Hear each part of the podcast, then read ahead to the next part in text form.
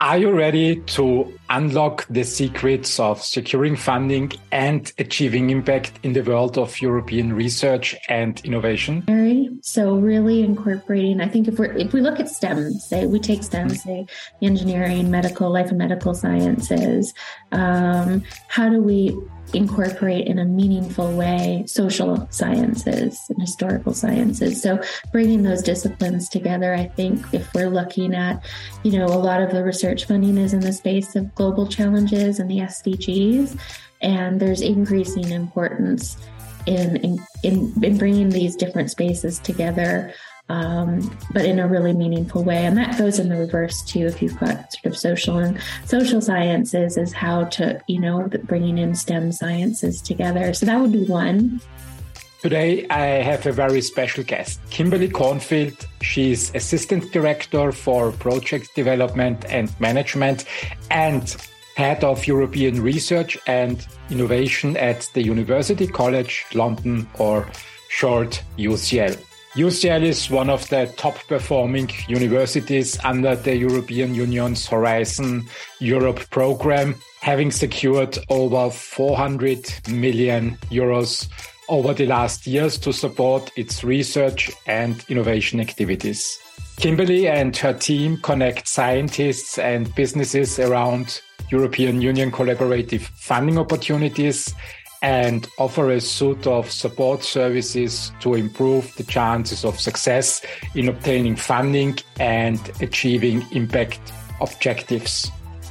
In this episode, we will be discussing the current state of European research funding, the challenges and benefits of virtual meetings, and what the future holds for research and innovation in Europe. So sit back, grab a coffee, relax, and let's dive into the world of research with Kimberly Cornfield.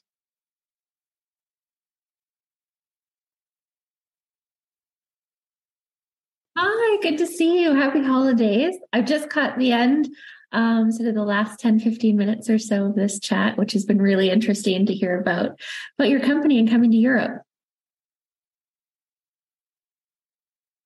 Kimberly, maybe you can introduce you a little bit, uh, give a little bit of background to what you do in, in London. Yeah, so uh, it's Canadian accent. So I'm originally from Canada, but now also British, and I am assistant director at UCL um, for project development and management, and I'm head of our European Research and Innovation Office. So my team and I are responsible for all of UCL's uh, European funded research. In particular, this Horizon 2020 program and Horizon Europe. Um, so the successive program is Horizon Europe, which has about 95 and a half billion available for Europe um, research and innovation actors as well as uh, across the world as well um, for the next seven years so starting in, in 2021 um, and our portfolio is around 475 million from the previous program and now inclusive into to the new program um, which also is um, Horizon Europe guarantee funding at the moment. So we still have the situation. My challenge of the year has been uh, the UK's position in in Europe and, and association to our research and funding uh, program. What would life be without challenges? Exactly. I would say I'm, I'm learning something new every day and I'm not bored. That's a good thing. Uh, Kimberly, uh, one, one question before we uh, say Happy New Year to Lina and Mauricio. Uh, I know the UCL has a few researchers, so I think it minimum 10 or 20. Just kidding. Are you aware of uh, researchers that do something in animal nutrition? Is this a part uh, at the UCL research community? Off the top of my head, I can't sort of think of someone indirectly or directly, but I imagine yes, we've got a bit of everything, um, and then interdisciplinary nature too. So it might be some uh, area that is not uh, what we wouldn't first think of as well. So if there's interest, of course, in um, in connecting, I, I'd be happy to look into that. Lina Mauricio, I wish you a Merry Christmas and a Happy New Year, and uh, thank you very much for being part of today's recording show. Okay, thank okay. you all. Happy New Year. Bye bye. See you soon. Christmas. Bye. See bye. Kimberly, how is it going? Uh, where are you currently? Are you in Canada or are you in uh, in London? I'm still in London at the moment. So, and I'll be headed to Belgium for Christmas. So I'm going to the continent for for Christmas this year. Yes, it's a short. How long is the trip to Belgium? Just two hours by train, so very smooth. Usually, by train. So, so you go via France and then. Exactly. Yes, I take the Eurostar, the Channel. Kimberly, what were your highlights in 2022? it's been it's been quite it's been quite a year. Um, I think you know I was thinking about this before you know in preparation for today and and speaking with you and I think it's really just it's been the people and our continued um, submission and, and successes in Horizon Europe despite delayed sort of the UK's delayed association to the program and and the challenges that that you know has brought on. But I can still see just you know my direct team and how we're working across the organization but also with our european collaborators that a lot of exciting research and innovation in this space continues to take place. And um, and just how the people working with people and how we've come together um, it's just really been i think my highlight for the year. We have oh sorry. No no go ahead go ahead Uh, we had um, what I've just had a look at our recent stats is we've actually seen an increase in collaborative projects being submitted in 2021 to the Horizon program compared to, you know, and more in 2022. And I think that's been really, especially, you know, there's a lot of uncertainty, but actually people are continuing to work together and even more so this year. Do you see uh, an uptake in real life meetings or uh, is the Horizon community still uh, more or less virtual? I've seen an uptake back in face to face meetings, and I think it's finding that balance. So when we can, I do see sort of more conscious approach to travel so to mm. minimize our environmental impact and what we can do so when do we need to meet in person and when can it be done virtually but i think it's really great to see particularly these collaborative projects being able to come back and meet in person i think that has a lot of added value. Um, so sometimes it's good to meet virtually, but a lot of times it's still important to meet in person. So I'm seeing more and more again, which is great. What is your optimal balance from from your experience between virtual and uh, and real life? Where do you see the advantages uh, of both worlds and the challenges of both worlds? Yes, I think I'm much, I'm very conscious of sort of what I travel to now. So I mm. really sort of think about um, what's going to be the greatest value add. So conferences, um, and and if you've got a you know a particular challenge or project that you're working on sometimes that face to face is when you really need to come together or returning to the office. So my team and i were still hybrid. So we come together once a week. Um, every wednesday we come in and we meet and we work together in the office there. And you can come in more but it's sort of a, a, set day as sort of a teaming day across our department. And i think that's a really nice balance. Um, you know we might come in a couple of days in a week but that ability to still come in together and meet with the team but have some you know but be able to also have that virtual i think that's a really nice the hybrid world. But it's tough to find the balance. I think we're still learning yeah, that's true. That's true. I think uh, life changed completely. The great thing, in my opinion, is that uh, models like this one, um, a podcast, video podcast, webinars, um, was next to impossible uh, implementing three years ago before the pandemic. Now it's uh, a no-brainer. When, whenever I ask someone, "Do you want to join?" I get a yes. so it's, uh, it's I'm very happy about that. Three years ago, before March 2020, whenever I asked someone if they would like to be on a podcast, they just look at me and say, "Why? What's the benefit?" Where do you see the, the, the benefits of the virtual world in your work environment? Stay with us. We'll be right back. You love listening to podcasts, but have you ever thought about starting your own podcast? Maybe you want to build a brand, grow your business, or are looking for an excuse to talk about your favorite hobby. Whatever your reason for making a podcast, Buzzsprout is the place to start. Since 2009, Buzzsprout has helped over 300,000 people launch their own podcasts. Buzzsprout walks you step by step through the whole process and will give you powerful tools to start, grow, and monetize your podcast. Ready to get started? Click the link in the show notes to get our free step by step guide to starting your podcast today. Um, I think it just gives um, it's time and energy. So the what you can reduce sort of from commuting time as well for a team, it allows people to have more time with their family, use that time maybe more for a health benefit, whether you start your day with yoga as opposed to getting onto a tube in rush hour. Um, and sort of flexibility as well. If you a lot of my team and myself are not originally from London. Um, so can we, you know, be able to work in different places for sort of a, even if it's a small amount of time, but just to create that I think it's still an effort. Once work's in the home all the time, you've got to make sure that you create that boundary or balance. But I think the hybrid solution, if you get it right, can can really help in that.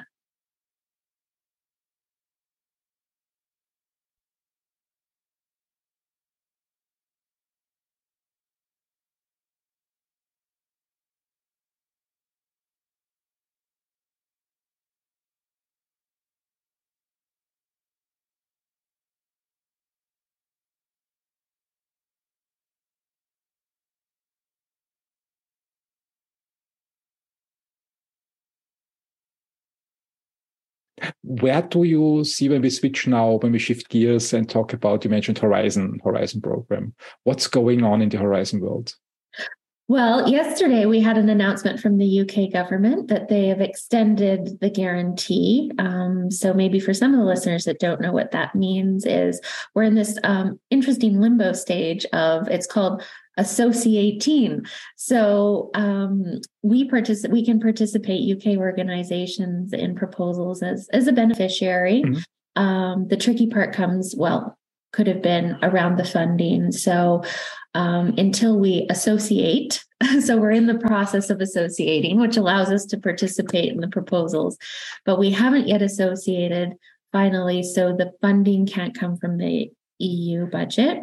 Um, but we have a guarantee, a financial safety net that was set up by the UK government to fund UK participation in all proposals. So while we're still waiting to see whether we're going to associate, um, we do have this financial safety net, which has now just been announced. It's going to go at least until the end of March 2023. So that's not the funding doesn't carry on until the end of March. That continues for the lifetime of the awards. But anyone that's putting in proposals, whether it's European Research Council grant, collaborative grants, are are are guaranteed. So, so that's the biggest update at the moment. Um, while we sort of still continue in this, will we, won't we, uh, associate? So basically, you can participate in European research programs uh, like before. Yes, from a practical perspective if you're if there's a uk organization or researcher that are applying it's sort of business as usual and then it's teams like mine that try to make that process as smooth as possible you still get the money it's just the, the direct source and how that's managed for the uk changes but not for the rest of our european partners and what about uh, the leading role in projects? Uh, is it still possible that, for example, UCL uh, files for a Horizon program, or do you need a workaround with a European entity? So we we include that in a risk plan. Sort of, I remain a cautious optimist. So if um, somebody say it's a UCL researcher and say they're really driving the idea, this is their intellectual property background, their research, um, they can still coordinate. We just had we just had someone win a coordinated bid um, at UCL in the last couple of weeks However, when it comes to signing off the, the agreement with the Commission, the European Commission, if we haven't associated by then, we do have to relinquish that role and pass that to hopefully one of our European collaborators in the project is able to take that on. So it's, um, but the academic themselves can remain a scientific lead. So how we position that and, and how it's still managed, we can kind of carry on for the most part as you would have. It's just sort of the legal entity that is coordinating it has to change. So unfortunately, but we are still winning uh, some coordinated bids, and we were able to we were able to keep one because it was a emergency COVID emergency grant through the mm-hmm. European Commission. So we were actually that the emergency fund that still that funding still comes direct from European Commission. So we've been able to maintain uh, that coordination on that project called uh, NVOC. So they're uh, looking at variants of concern um, from COVID 19.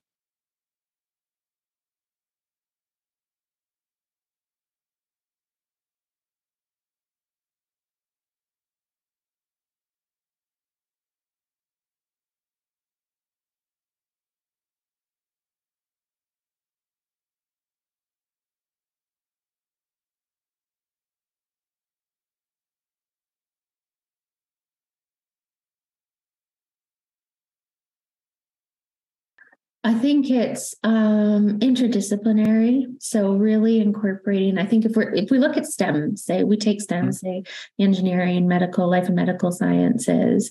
Um, how do we incorporate in a meaningful way social sciences and historical sciences so bringing those disciplines together i think if we're looking at you know a lot of the research funding is in the space of global challenges and the sdgs and there's increasing importance in in in, in bringing these different spaces together um, but in a really meaningful way. And that goes in the reverse too if you've got sort of social and social sciences is how to you know bringing in stem sciences together. So that would be one cross sector so I think, you know, really to achieve impact, we need to work across our different sectors. So if we just take research and um, so research entities and businesses, um, and I think we're going to, we really need to increase that collaboration, but also figure, I mean, we've had a lot of conversations in the past of when do you bring together? When do you um, match up these organizations at which stage of research development, um, which I still find really interesting. And it's that impact. So I'm really, you know, my team helps right from a concept of an idea and a and a European call, and um, and even bringing in different partners, but looking at how can you support throughout that whole pipeline to get that post project impact. And so, when do you collaborate with companies? Which companies, and how do you do that? So, I think that's going to be you know that's going to be a continuing trend um, so the interdisciplinary interdisciplinary and um, cross sector um, and then the third is global i mean i think more and more global collaboration. We have a lot to learn from each other.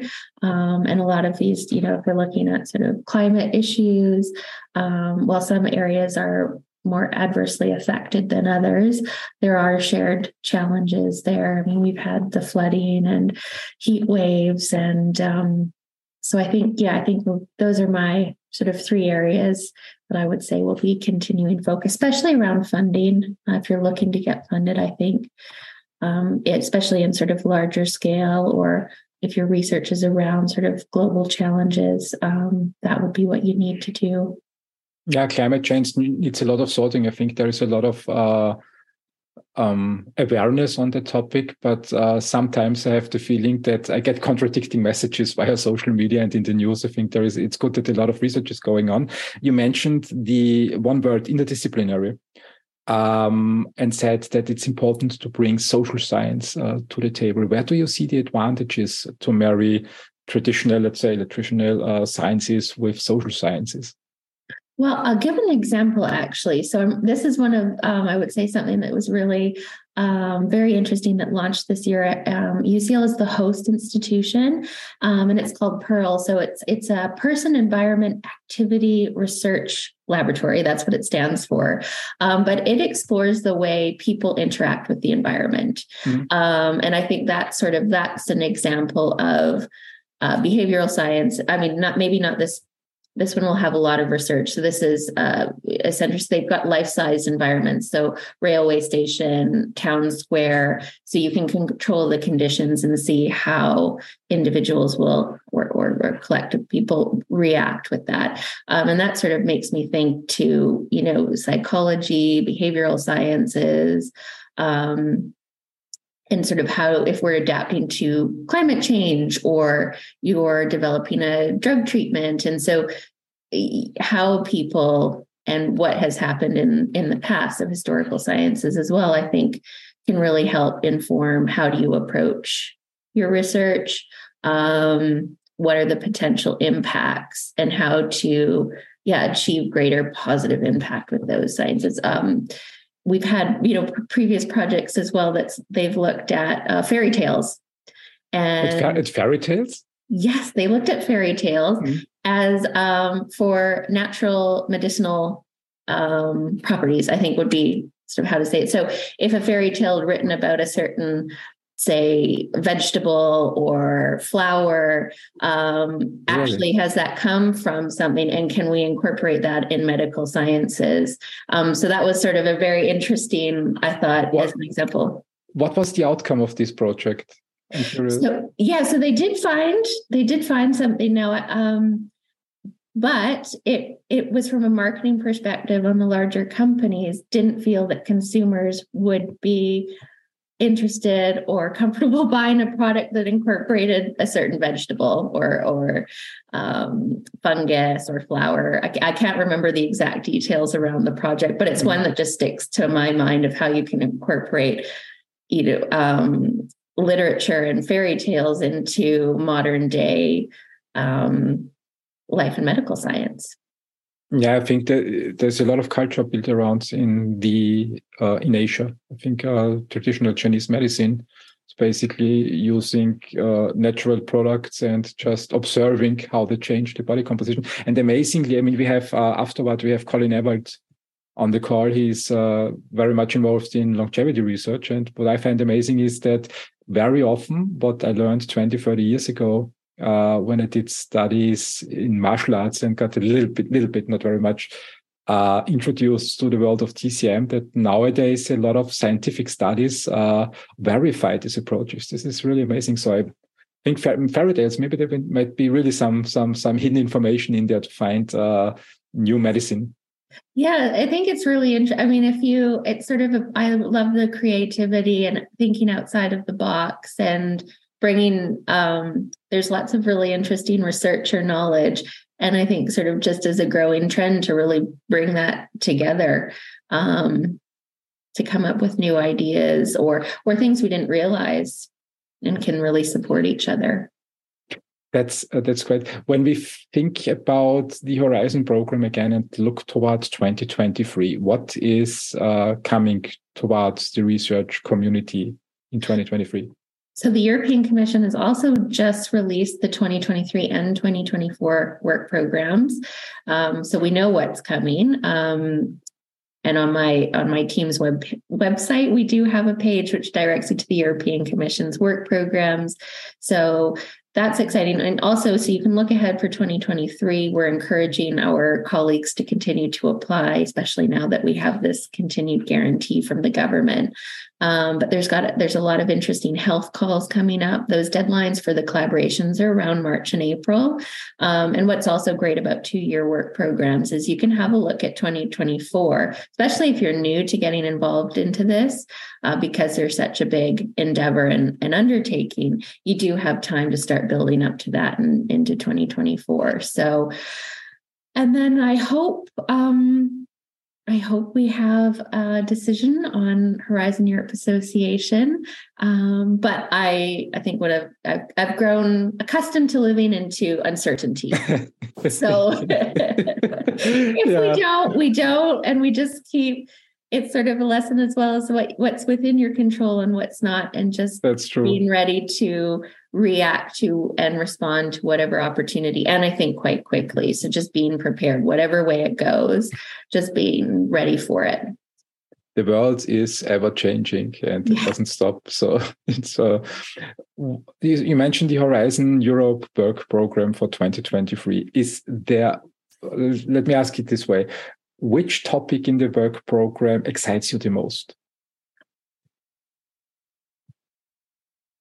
There's so many. I mean, it's I would say I'm really I would say I'm really interested in in the climate and the mm-hmm. interdisciplinarity mm-hmm. of of climate research. So where it goes in with health, um, where it comes in with digital technologies, um, energy. So it's really, I mean, I think every sort of program is hitting on on climate we do have a lot of expertise around rare diseases at UCL. Um, so there are upcoming calls that will allow you to apply for funding related to rare diseases. So that's always exciting for us because then we get, you know, my team and I will be uh, get a lot of proposals coming through um, addressing addressing various rare diseases. You mentioned uh, climate change. I've, I heard um, think it was two weeks ago that there was a breakthrough in nuclear fission so that basically we can simulate now the sun on earth. Did you did you hear about that? I did yes. I'm not so up to speed on all the details but i know it's it's been a big um a big moment and and a lot of i think excitement now for what that could mean and where we can go with that now in the next stages in research. I, I just heard it a buzzword, but uh, I think one one sentence that uh, catched my attention was caught my attention. uh, was unlimited. Uh, the, the, the possibility in near future to have limitless energy at zero expenses. Is this really? Did, did you just game? It's a game changer to a whole other level.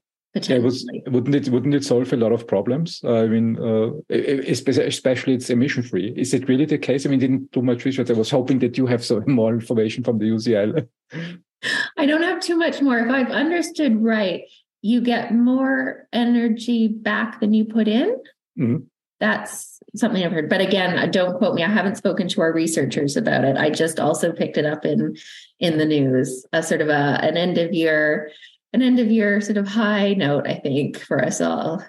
Yeah, this would be the, uh, I think for Europe, this would be the end of the energy crisis if we get something like that, hopefully, someone in future. Yes. And even if it just gives us a bit of hope right now um, to go into sort of carry on through the winter and into 2023 um, as we find out more what this means and, and what the possibilities from this are. When we look towards 2023, what change would you like to see in 2023? Well, it's been a hard couple of years, three years. I think this is, I was just thinking the, the, this is the third time I've been able to join you for this, which is great. Mm-hmm. But I remember the first one was um, 2020. So we've been through the pandemic, 2021, where we're just going into Omicron. Mm-hmm. And plus all of that's happened within Europe this year uh, has been really challenging. So I, I would really hope for um, a bit more calm, um, you know, and, and um,